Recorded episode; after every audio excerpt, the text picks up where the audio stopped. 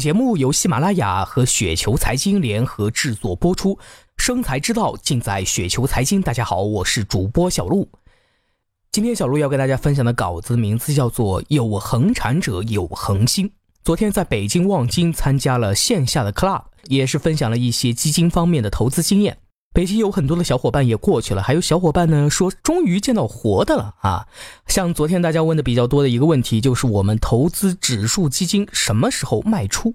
以前提到过几次，我们的卖出条件是参考的巴菲特关于卖出的三个条件。巴菲特对于股票的卖出呢，主要有三个标准。第一个标准，基本面恶化。对于指数基金来说，基本面跟一个国家的宏观经济呢密切相关。如果相信一个国家经济能够长期的崛起，那对应的指数基金基本面也会随之向上。所以这个标准，国内的指数基金一般用不上，主要是依据后两个卖出。第二个标准就是过于昂贵。当指数基金估值过高的时候，它就变得昂贵了啊。例如两千零七年的时候，当时国内的指数基金市盈率估值基本都是四十家了。到了过于昂贵的时候，就可以卖出，也可以卖出换成其他的资产大类啊，例如合适的房地产呐、债券基金、理财等品种。第三个标准就是有更好的品种。有的时候呢，我们持有的指数基金估值正常，但出现了跟持有的品种类似但更便宜的品种。例如上证五十跟 H 股的指数，有的时候呢，上证五十远比 H 股估值低，有的时候却反过来啊。所以如果出现了远比手里持有的更便宜的品种，也是可以卖出换过去的。我们投资指数基金也是遵循这三个条件。条件一呢，基本不会出现，因为中国经济还在高速发展。条件二呢，会在牛市中后期出现。我们会发现很多的指数基金在估值表里进入了红色的高估区域。条件三以前提到过，不过操作比较复杂，后面出现了也会再介绍的。但无论哪个卖出条件都不是频繁出现的，在卖出之前都需要我们耐心的持有，其他时间我们要做的就是坚定持有股票资产，享受它的复利增长。指数基金在低估和正常估值是可以提供非常不错的长期收益的。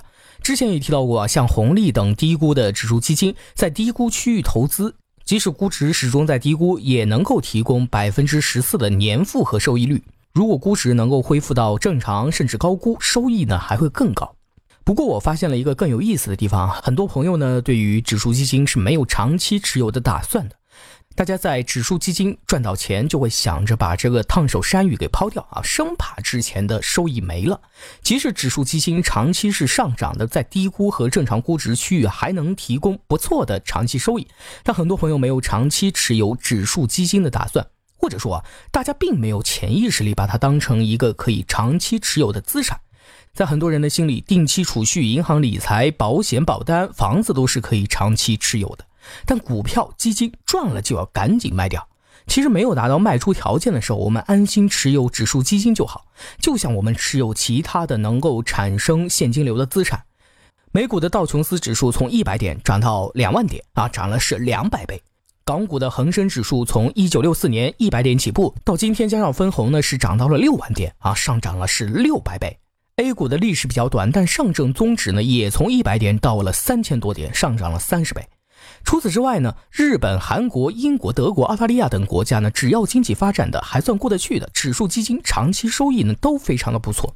指数基金短期里会有波动，但长期呢是不断的上涨的。而且从各个国家的历史看呢，指数是可以抗通货膨胀，能够抵御货币印刷导致的购买力下降。指数基金作为一个资产大类呢，是挺不错的选择。但是如果过分的关注它短期的价格涨跌，我们是很难长期坚持持有的。因为在持有的过程中，指数基金也会因为各种不理性的恐慌和贪婪而大涨大跌。即使背后公司的经营没有什么变化，这些小波动我们并不需要在意。大多数的时间里呢，需要我们坚持持有指数基金来获取背后公司经营的收益，而不是频繁的短期买卖。以前呢也提到过，在投资指数基金的时候呢，我们最好改变我们的观点，不要把股票看成赌博的筹码，不要过分关注它短期的涨跌。每一份指数基金可以看成一个迷你的公司，例如我们现在买了一万元的低估值的指数基金，这就相当于一个市值一万元的迷你公司。这个迷你公司买下后呢，就能够赚每年一千一到一千二左右的净利润。净利润中的三百五十元左右呢，会分红给我们啊，我们就可以拿去花，剩下的再投入到公司里，用于来年的发展，可以赚到更多的利润。你是这个迷你公司的老板，但是并不需要你亲自去管理，不需要你去进货、跑工商局、应付客户。更奇妙的是，这个公司几乎不会倒闭啊！即使你一点都不关心这个公司的发展，它也能够一直自己运作下去。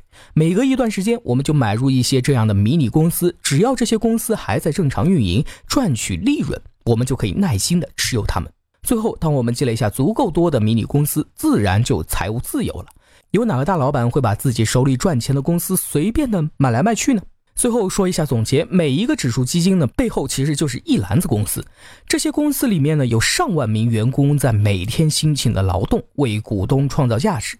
每一份指数基金其实就是这样一个迷你公司，我们持有它一天，这个迷你公司就是我们的产业，就会为我们产生利润，创造价值。这些价值会积累的越来越多，除非有人愿意出个大价钱。否则，我们为何要轻易卖出在低估时买入的这个产业呢？定投若干年后，我们大多数人手里会持有价值几千万、年稳定产出几百万净利润的迷你公司，这些产业是我们实现财富自由的基石。有恒产者有恒心，无恒产者无恒心。持有资产，这是我们实现财富自由的必经之路。而拥有长期持有资产的信念，是走上财务自由的第一步。